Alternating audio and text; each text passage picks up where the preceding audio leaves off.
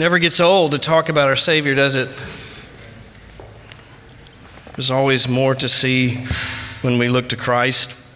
And we have the privilege to do that again this morning in the book of Hebrews. Turn with me there, Hebrews chapter 9. Specifically today, we'll be looking at Hebrews 9, verses 11 to 14.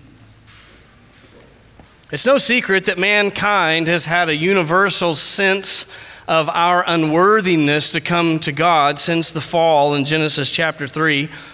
Although it's become popular in recent years in Western culture, especially, to deny any sense or feeling of accountability to God or to deny that we have any guilt before God, the scriptures are clear that that is just a, a smokescreen. In Romans chapter 1, verses 18 and 19, it says, For the wrath of God is revealed from heaven against all ungodliness and unrighteousness of men who suppress the truth in unrighteousness, because that which is known about God is evident within them, for God made it evident to them. But while many in Western cultures in particular uh, try to suppress the truth of, of God by denial, much of the world still follows the more traditional approach of suppression, which is to try to attempt to earn personal merit through outward religious activity. Attempts at self righteousness really are at the heart of every false religion. But this morning, for a moment, I want you to see especially how this is highlighted in the false religion of Buddhism. Buddhists believe that they can earn merit with God every time they recite a religious prayer or mantra. And in addition to that, they've created something called a prayer wheel.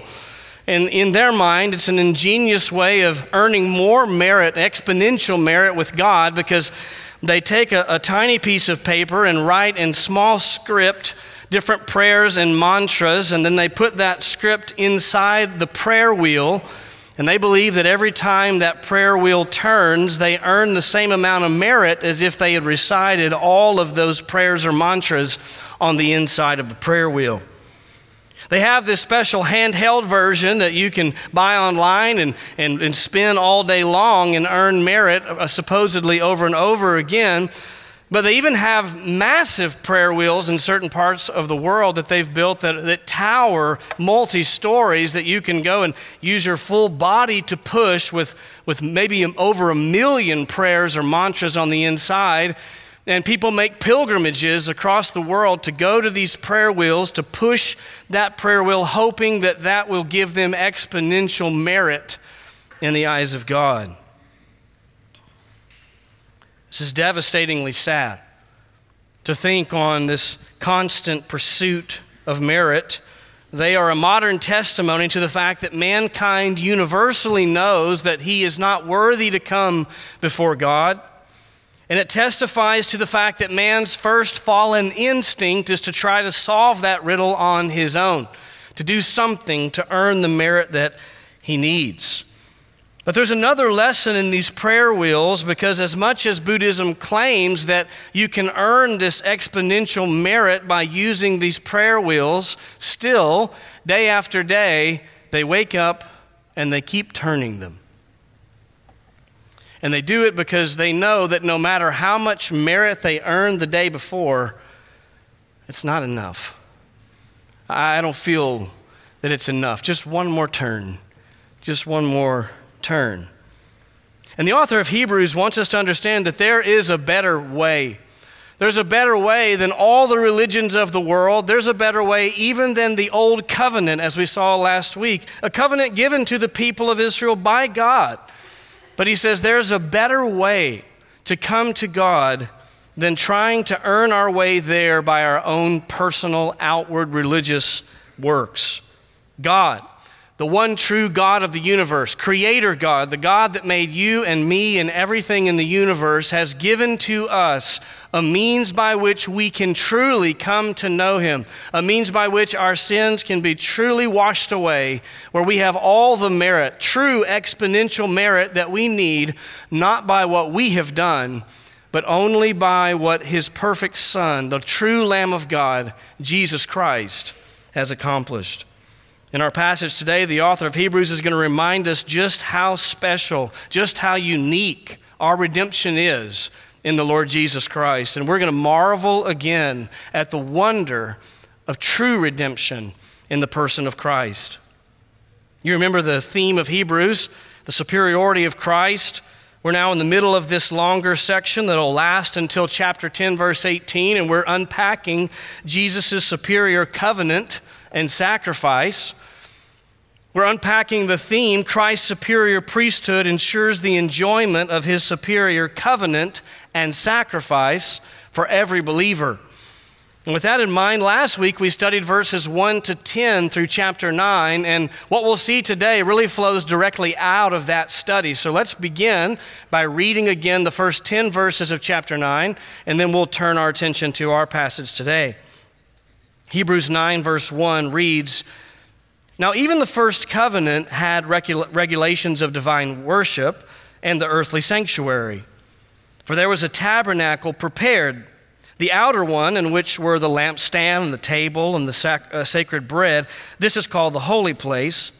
Behind the second veil, there was a tabernacle, which is called the Holy of Holies, having a golden altar of incense and the Ark of the Covenant, covered on all sides with gold, in which was a golden jar holding the manna, and Aaron's rod, which budded, and the tables of the covenant.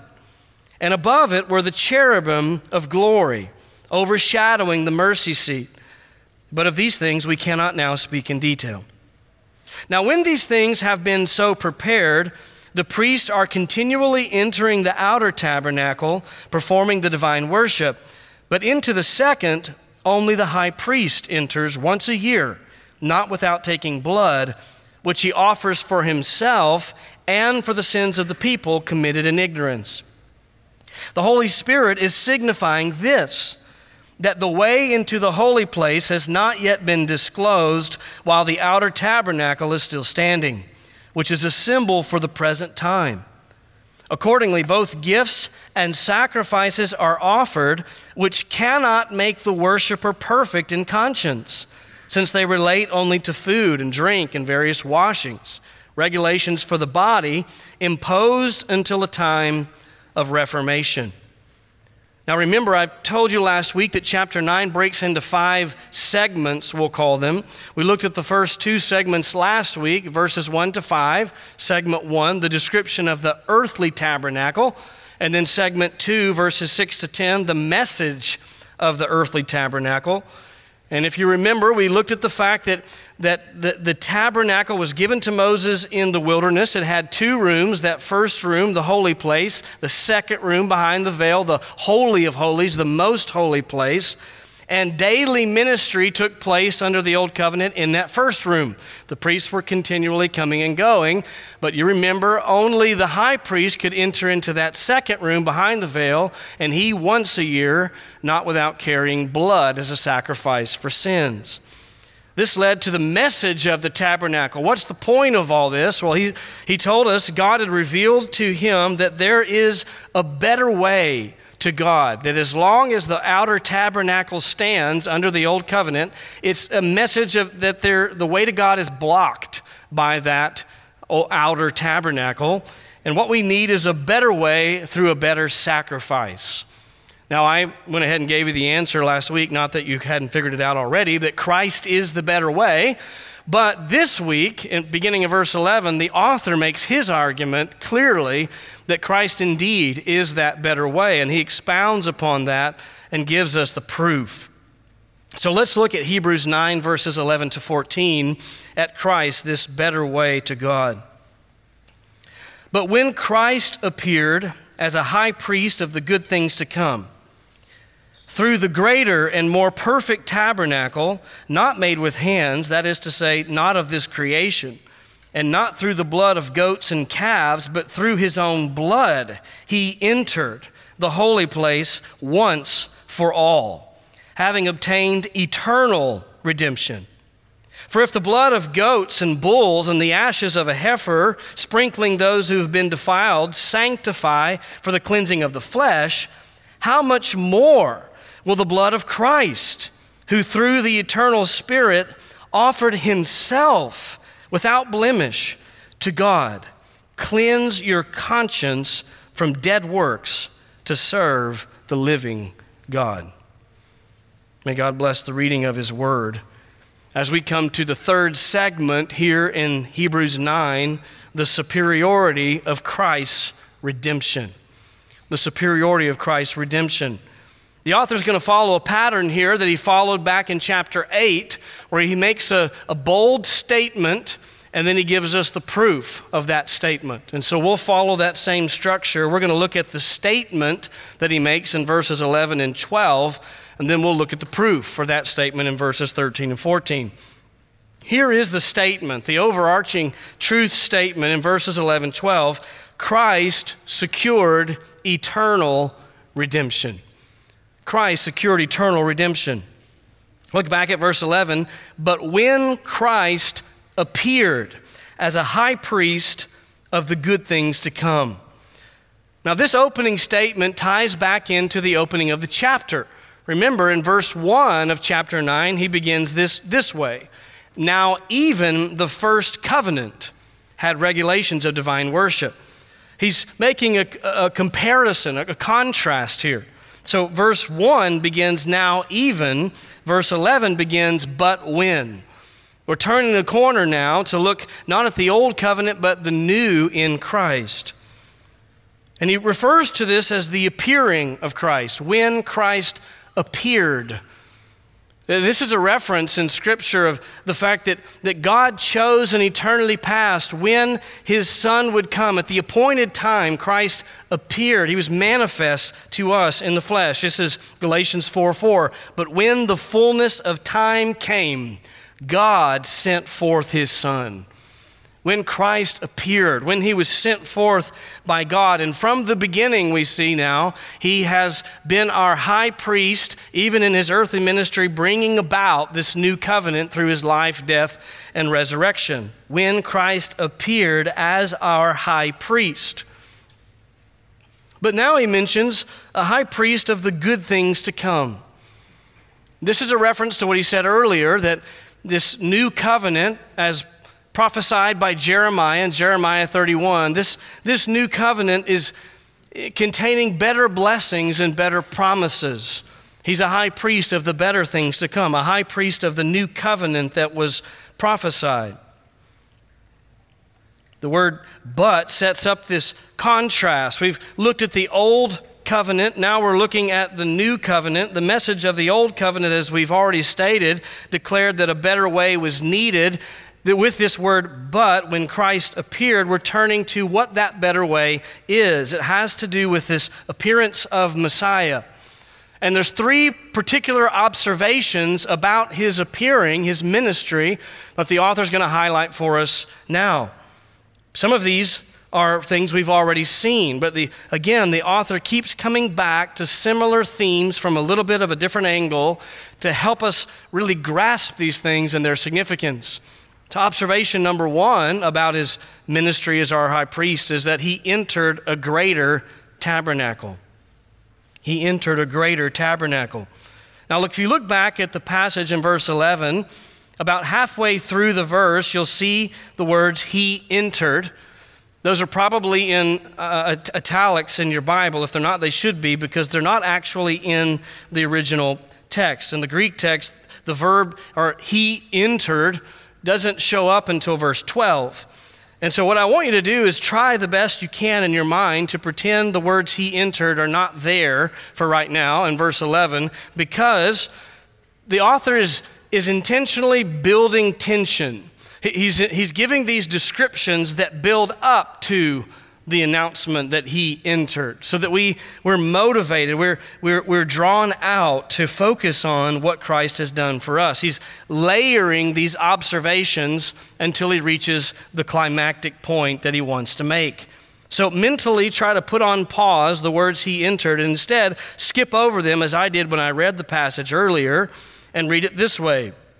But when Christ appeared as a high priest of the good things to come, through the greater and more perfect tabernacle, not made with hands, that is to say, not of this creation, and not through the blood of goats and calves, but through his own blood, he entered.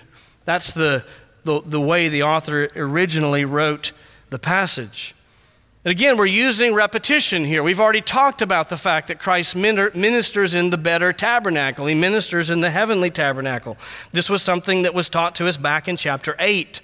Remember Hebrews 8, verses 1 and 2, where he says, Now the main point in what has been said is this we have such a high priest who has taken his seat at the right hand of the throne of the majesty in the heavens a minister in the sanctuary and in the true tabernacle, which the Lord pitched, not man.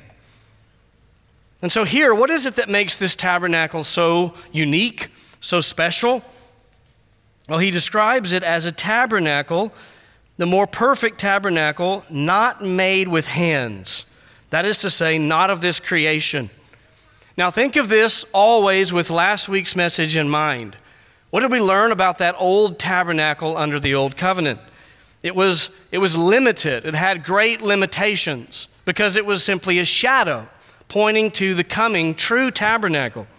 The high priest under the old covenant entered a man made earthly tabernacle. But here, Christ secures redemption for us through this superior covenant by entering not into that limited earthly man made tabernacle, but by entering into a tabernacle not made with hands, a tabernacle in the heavens, not made with human hands, gives the idea it must be made by who? God Himself. This is the, the real tabernacle, the one that was only symbolized by the tabernacle on earth. And so the simple first observation has to do with where Christ's redemption was offered. And it was offered in the better tabernacle, the true tabernacle in the heavens.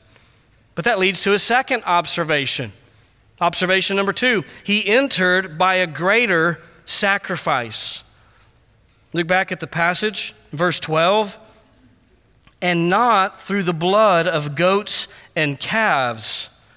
Not through the blood of goats and calves. The blood of goats and calves ought to draw up for us the, the imagery of the Day of Atonement from last week. Remember, we said specifically on that day, the priest offered the blood of a bull first for himself and for his family. Then he came back out and he took the blood of a goat and he offered the blood of the goat for the people. That's what's highlighted here by this mention of the blood of goats and calves. Christ, on the other hand, not only ministers in a better location, but he ministers on the basis of a better sacrifice. The sacrifice here is, is represented by the word blood. He entered not through the blood, that is, through the sacrificial offering of these animals, but instead, how did Christ enter? But through his own blood. But through his own blood. The author reminds us that Christ did the unthinkable. And it's important for us Christians not to get too comfortable with this idea of Christ offering his own blood. I mean, many of you have been in Christ for decades, and this has been the message you've heard since birth. And so, well, yeah, he offered his own blood. No, no, no. Christ offered his own blood for our redemption. You understand how mind boggling that is when we take into account the old covenant where they're bringing animals to, to offer the blood of animals, and now God sends his son and he offers his own blood to pay for sin. Let us not fall into the temptation to sit back in our chairs and say, Yes, I remember, I've heard this, I know this, I teach my children this every day. What's next? He offered his own blood, Christian, for you and your sin. That should wash over us anew every time we hear it.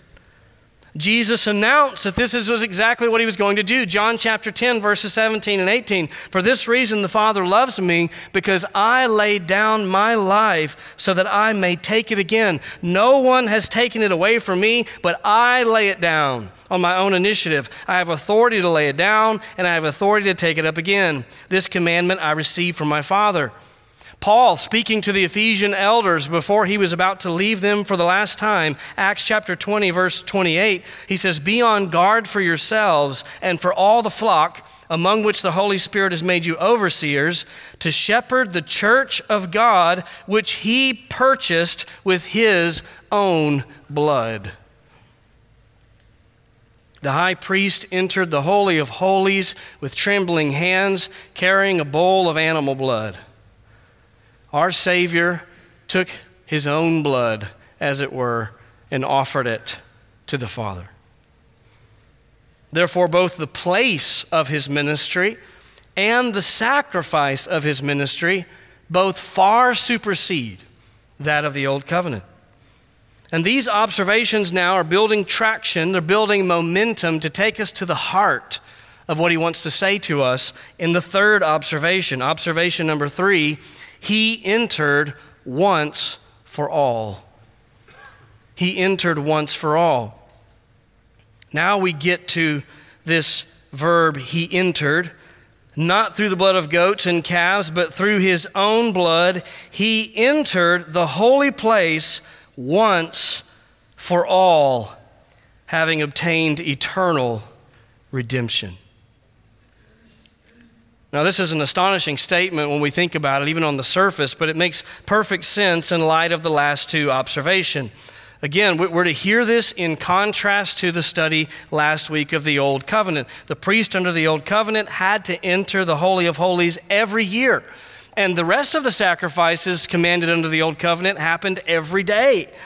But because Christ offers his sacrifice in the true Holy of Holies, and because that sacrifice is not animal blood, but his own blood, he simply offers that in the true holy place once for all. Let those words wash over you once for all. That is, once for all time and it also means once for all, in that his blood paid the full price of sin for every one of his people. One sacrifice, full atonement.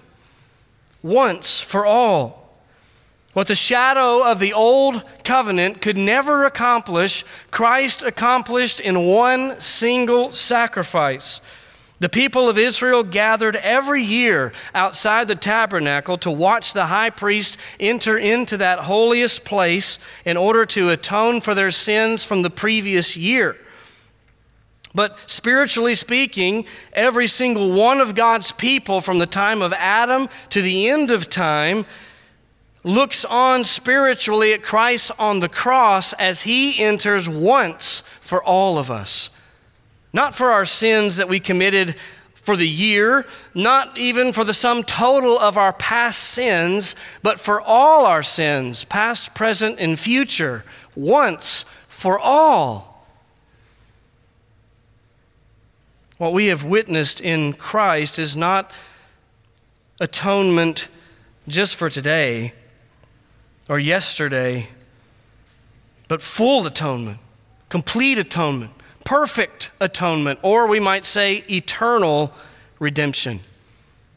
Once for all, having obtained for us eternal redemption. That word redemption is a key word that we have to understand, we need to think about.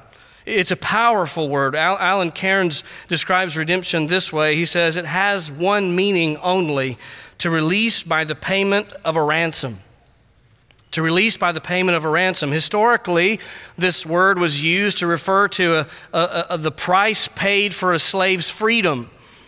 But when the word is used in Scripture to refer to our salvation, it always refers to the payment that Christ made to the Father to pay the debt of sin that we owed. The consequences of our sin, our debt, was laid on Him, and He paid our ransom to the Father.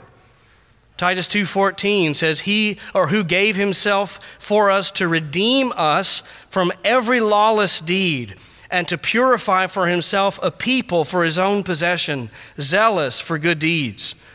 Mark 10:45 for even the son of man did not come to to be served but to serve and to give his life as a ransom for many to pay for our sins. The debt of sin that we owed to God, Christ spilled his blood to pay that ransom for us. That's what it means when it says we have eternal redemption. He bought us back, He paid the price to pay for our debt.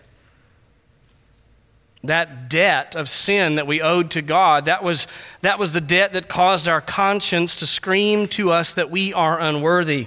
The genesis of that sense of unworthiness comes from that sin debt that hung over our head that we could not pay.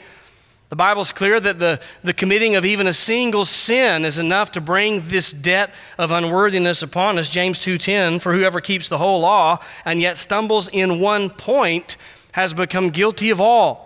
The law of God is like a chain, a long chain, and if you break one link in that chain, the law is broken. That's the idea. And so it is the Father sends His Son to take on hum- humanity that He might pay the ransom price to redeem His people from the debt of their sin. And this redemption is even more glorious when we consider the word that's used to describe our redemption. Notice He calls it an eternal redemption, having obtained eternal redemption. Therefore, the benefits of that atonement go beyond our imaginations. Under the old covenant, the Holy, uh, the Holy of Holies was entered by the high priest once a year, and then he promptly came back out, probably happily so, realizing that his, his, his deed had been done for that year. He didn't die, and so he'll do it again next year. But in Christ, what we have is the offering of the sacrifice of himself, only then to rise from the dead and enter into that holy place at the right hand of the Father to stay forever. Think about that. He was invited to minister there in the holy place. The, the, the, highest, the high priest could only minister just momentarily on that one day a year in that holy place. Christ now carries out his priestly ministry there for us until he returns in that place continually. And not only that, Christian, but he's making a way for you to go there, that you can be in that place. Think about that.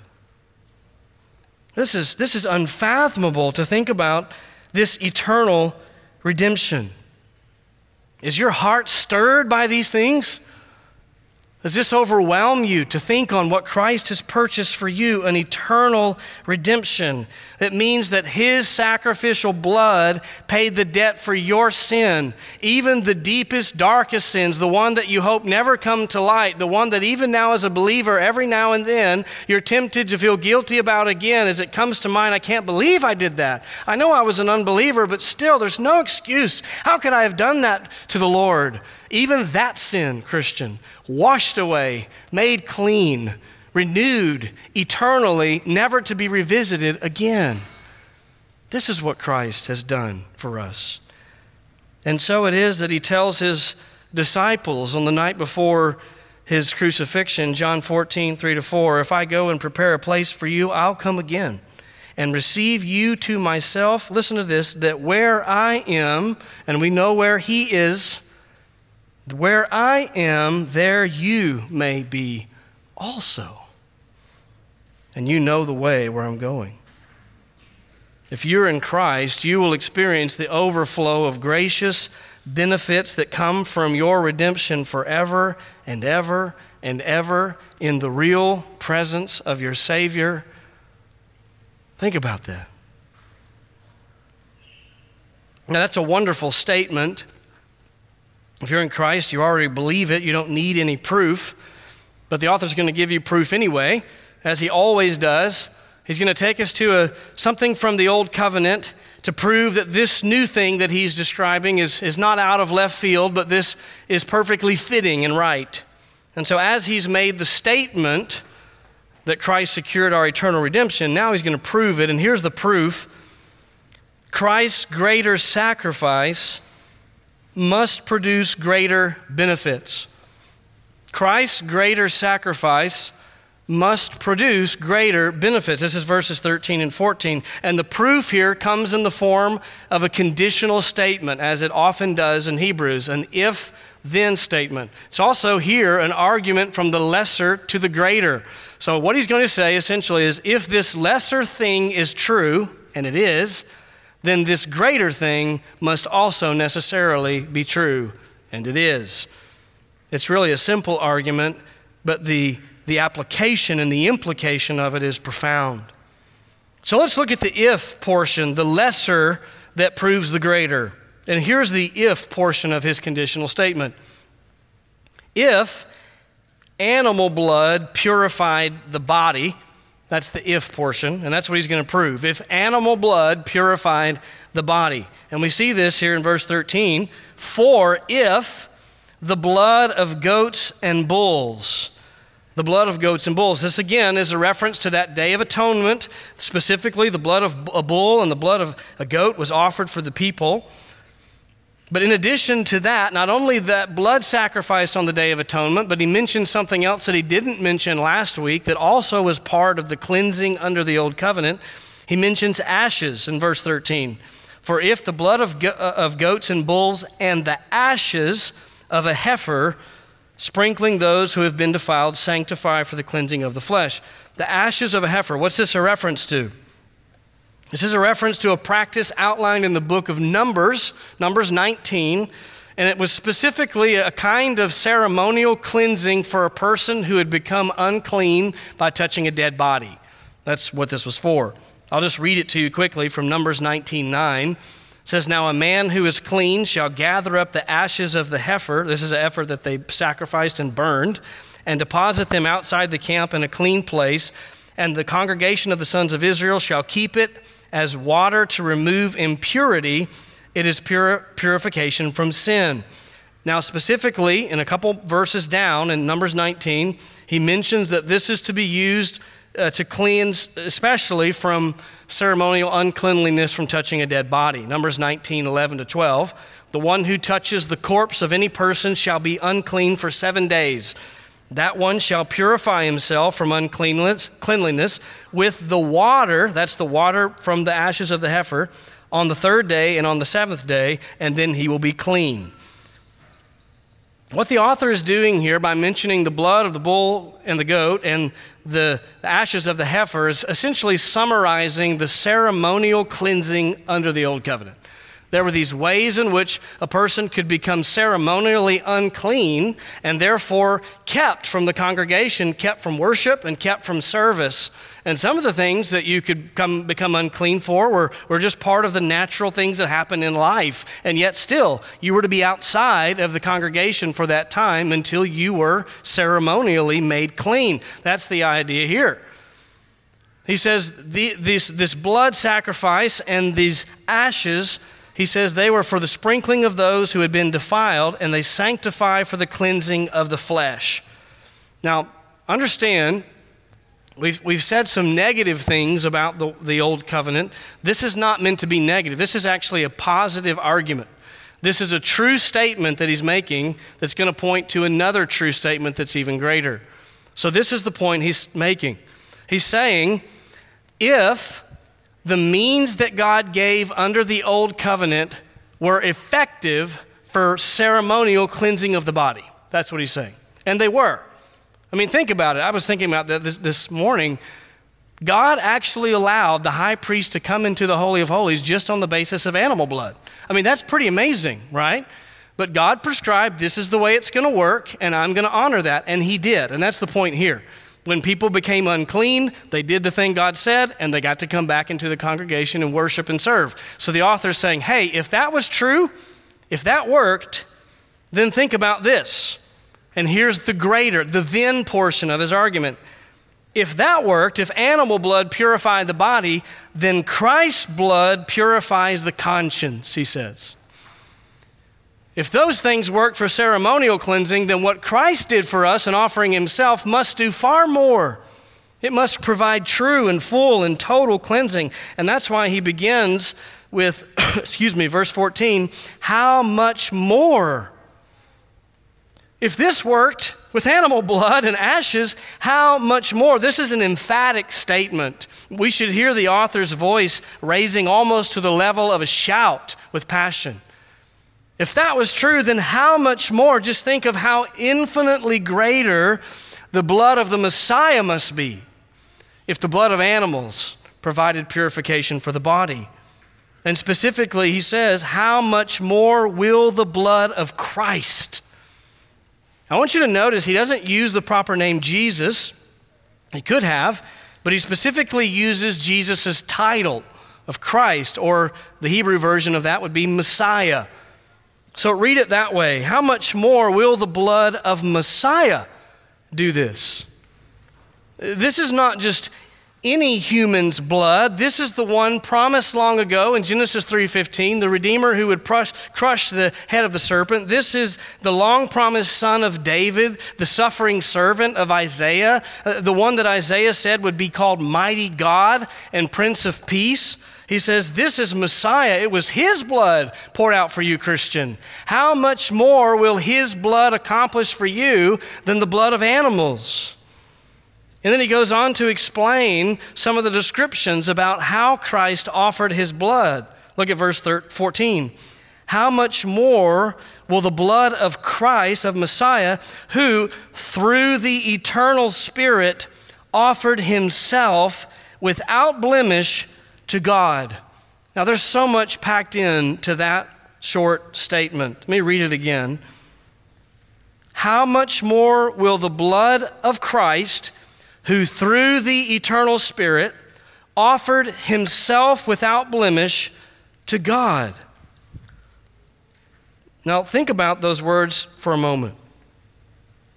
The words eternal spirit here, there is some debate about the meaning, but I believe rightly the word spirit is capitalized because I believe it refers to the Holy Spirit.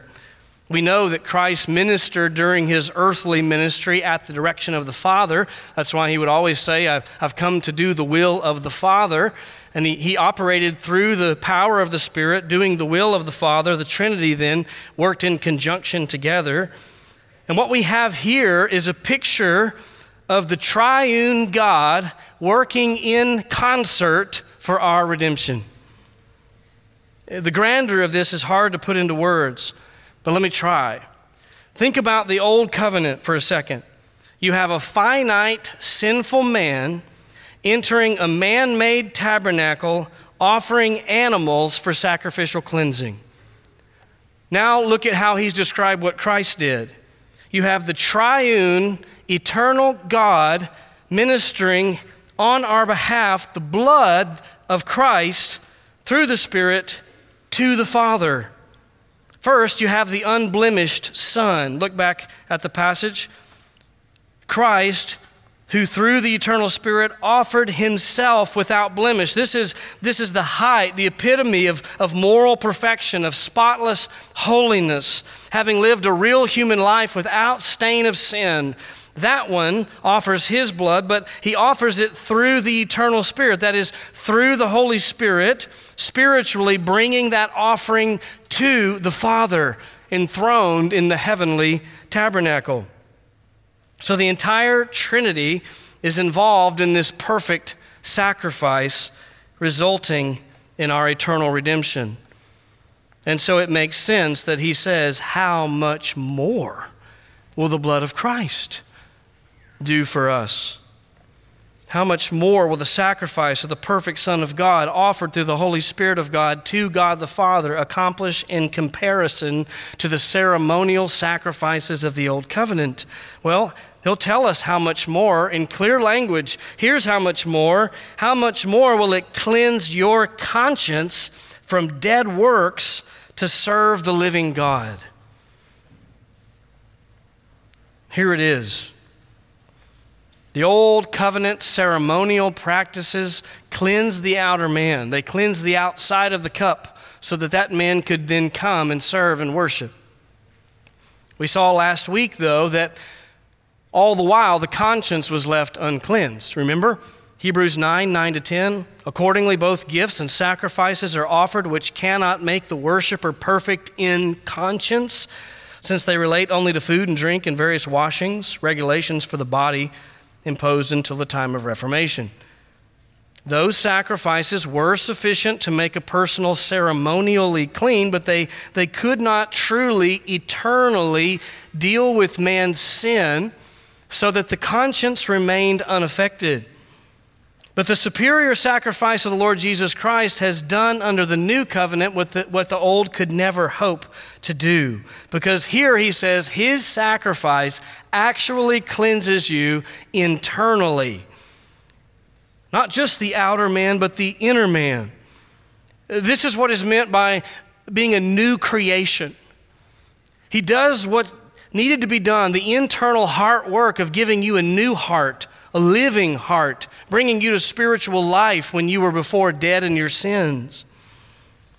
And that new spiritual life comes with a conscience that is truly cleansed, not because we are sinless, but because our sins have been paid for by the sinless life, death, and resurrection of Christ.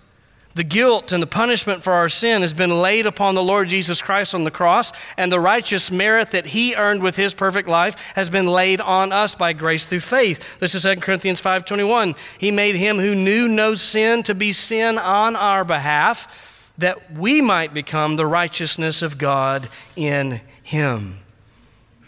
This radical salvation and transformation produces in us now a new ability to worship and to serve God freely, unbound by the dead works of the law that previously only heaped more condemnation on the conscience. Let's analyze this final section of, of the last statement here. He says, This was to cleanse your conscience from dead works to serve the living God. Notice the play on words dead works, living God. That's, that's intentional. The new covenant is not characterized by works that we must do to continually make ourselves worthy to come to worship God and to serve God and to be in right relationship with Him. Understand that even under the old covenant, salvation was by grace through faith alone, but people could become ceremonially unclean and not be able to come before God to worship. There was that constant reminder that you, in and of yourself, are not worthy to come before me. But think about it we don't have to become ceremonially clean to come to worship today. I didn't have to become ceremonially clean to stand and preach, or uh, the band didn't have to do some special thing with ashes in order to lead in worship. Why is that? Because Christ has done it all. What Christ has done in cleansing the conscience, this is important to understand as well. It's as if He has said to us, You are from now on, Christian, eternally welcome before God. You're welcome here.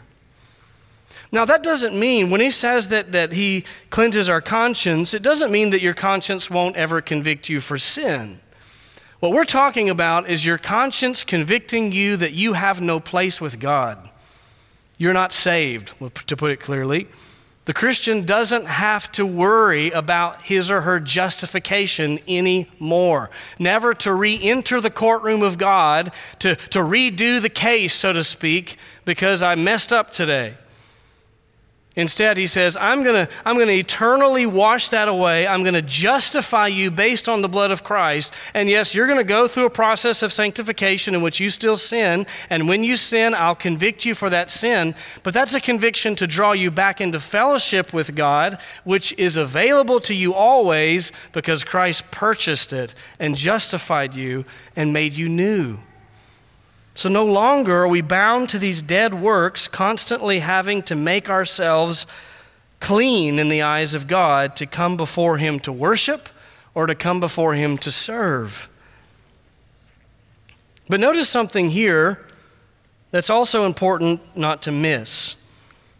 Because He says he's, He cleanses your conscience from dead works to serve the living God. Now that's important because when we when we read that he's cleansed us from dead works, that might lead us for a moment to think that now there's nothing for me to do. I'm, I'm made clean, I'm made new, and now I can take my ease and I can just live a happy life for myself. But understand, this is not a call to, to lawlessness, certainly, and it's not a call to inactivity. To be redeemed under the new covenant means that you've been justified and made new and now have the freedom and the joy to serve the living God. This is Ephesians 2:10, which after explaining that we're saved by grace through faith, not by our works, he goes on to say for we are his workmanship created in Christ Jesus for what? For good works which he prepared beforehand that we'd walk in them. This is, this is the call of the Christian. It is not a call to lawlessness. It's not Romans 6, you know, because we're under grace, what, should I just sin all the more? Paul says, may it never be. Uh, because I'm in Christ, do I not really need to worry about arranging my life according to the scriptures? You know, was that just part of the old covenant? Absolutely not. What has changed is you're now justified, and, and that, that conviction that you're not worthy before God is removed so that you can now do those things freely with a whole heart, not to earn anything from God.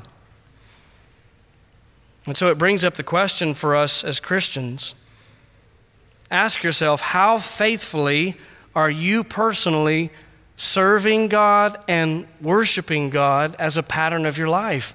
How much of your life is arranged around this idea of serving the living God? He cleansed your conscience so that you could do this. What are you doing with the gift of new life that He's given to you, Christian? Have you viewed your salvation selfishly as an opportunity to take your ease and kind of take it easy, spiritually speaking? Because after all, grace, right? We're under grace. So, so you know, just take your ease and don't worry too much about it. As if salvation and the grace of God is a means to a clear conscience that now lets me live for myself. No, it's a, it's a means to serve the living God, but without the burden that my service is needed to make me right in His eyes. It's a service that's built on the acceptance that's already been given to me in Christ. He's given you a new heart, a new heart to love Him, a new heart to worship Him, a new heart to serve Him, and a new heart to run with full vigor for His glory, for His name's sake, until He brings you to be with Him forever. Listen, this is what you were made for. Before you were a Christian, this is what you were made for. You understand that what every human being was made for was to glorify God and enjoy Him forever. But before Christ, you weren't even able to fulfill the purpose for which you were made, the purpose for what you were put here on the planet, to glorify God and enjoy Him forever. But if you think about it, by saving us and cleansing us at the level of the conscience, He now has freed you to finally do the thing that you were actually made to do, which is to glorify Him and enjoy Him forever. That's now available to you in Christ. But is that what your life is arranged around? Would the people who know you the best say that you live to serve the living God, that you live to glorify God and enjoy Him forever? That means the entirety of your life, including your family, your career, your hobbies, and everything else, is not a means to selfish gain and selfish pleasure, but an avenue to glorify God and enjoy Him in and through those things. Everything in our lives comes back to this. You have been redeemed and made new. Now freely serve your God. This is the Christian life. So, when you look at the current state of your life, Christian, what does it tell you about who you're truly serving? What does it tell you about who you're truly living for? Where do you find your greatest satisfaction in life? Is it, is it within the things of God and, and how the things in your life, even the temporal blessings that you have, point you back to the great God that you serve, who's been kind to you and gracious to you to give you those things? The goal of this passage is not only that we would be in awe of God, we should be that way because of this, but that our feet would be propelled to move, to run in service of the living God. But you know, maybe you're here this morning and you look at your life and you look at that call to glorify God and enjoy Him forever. You look at the call to, to, to serve the living God. And the truth is, if you look at your life, it's just a spiritual flat line. There's, there's nothing there. there. That your life is arranged around you and what you can get and enjoying this life for your own selfish benefit. If that's you this morning and you look at your life and say, you know, there's, just, there's really not a spark of interest for the things of God. I may verbally say there is, but the truth is, I just live for myself day in and day out. You need to understand that it's very likely you've never truly come to know the Lord Jesus Christ. Because what happens, according to the author of Hebrews, is that when He cleanses you at the conscience level, He changes you, He gives you new life, new desires to follow after the Lord Jesus Christ, desires that are placed there by God Himself and so, if you have no desire for the things of God, You have to ask yourself, have I truly come to know the Lord Jesus Christ? Ask yourself, have you ever really humbled yourself, repented of your sins before God, and put your faith in Jesus Christ alone? Not what you can do, but what Christ has done for you by living a perfect life, dying on the cross as a sacrifice for sin, and rising again from the grave. The Bible says if you will repent of your sins and put your faith in Jesus Christ alone, you will be saved. This is the better way. It's the only way, but it's a good way. It's the best way. Turn from yourself, turn from your sin, and put your faith in Christ. This is the good news of the gospel. All other hope truly is sinking sand. And that brings us as, as believers, those of us who are in Christ, to the appropriate conclusion this morning. Really, three things I want to admonish us to to do in light of the things we've studied this morning. Number one, meditate on the gift of a clean conscience. I want you to spend some time meditating on the, the gift of a clean conscience. I've just scratched the surface this morning of the implications of the privilege to live with God with a clean conscience, that I'm welcome based on what Christ has done for me. Take some time this week to think on that gift. Think on the fact that as a Christian, we never have to again feel the sensation that we are unwelcome with the Father. And when we're tempted to feel that sensation, we have the truth of the gospel to speak back to that sensation to say, No, I'm welcome because Christ has purchased that for me. This is the gift of a clean conscience, washed white with the sacrificial blood of Christ. Secondly, serve on the basis of a clean conscience. Throw yourself into the pursuit of obedience and service in Christ's church, overflowing with the joy that comes from the fact that you do that not to earn anything from God, but based on the clean conscience He's given you in Christ. Give yourself to these things. Give yourself wholeheartedly without any sense that you have to do it to earn something. You think about it, under the old covenant, people were constantly becoming unclean by the normal activities of life and then being temporarily cut off from the, from the people of God and from the worship of God. You know, sometimes we come to church and we look around and say, you know, so and so's not here. Oh, yeah, that's right, they're sick or they're out of town. Well, what would it be like if every Sunday we came, so and so, they're probably unclean. They're unworthy to come today, and so they have to do this ceremonial washing. Think about that. Instead, we don't ever have to think that way. That's, that's very foreign to the way we think because we live under the new covenant. And so, what that means is we ought to take full advantage of it and serve the living God. Use the gifts that God has given you to bless the people in this church, to build them up in Christ, and to bring glory to Christ. This is the way that God's designed His church to function. So if you're not using your gifts this morning, throw yourself into joyful service based on what the passage says. He's given you this clean conscience in Christ that you might serve the living God. And then finally, number three, worship as an overflow of a clean conscience. Would you say your life is characterized by the worship of God? Uh, unfortunately, we, we've kind of dumbed down the word worship in, in church circles to just singing. And singing is an important part of worship. It's actually commanded in the scriptures that Christians sing. Colossians 3:16, "Let the word of Christ richly dwell within you, with all wisdom, teaching and admonishing one another." How? With psalms and hymns and spiritual songs, singing with thankfulness in your hearts to God. So we ought to sing. And, and if you're in the habit, by the way, of coming and for the music standing and not singing, I would implore you to sing. Not because I want you to sing, but because this is what Christians have been called to do. We teach one another as we worship God by singing truth. The worship of God is more than singing. Are you worshiping God in the pursuit of obedience with your life?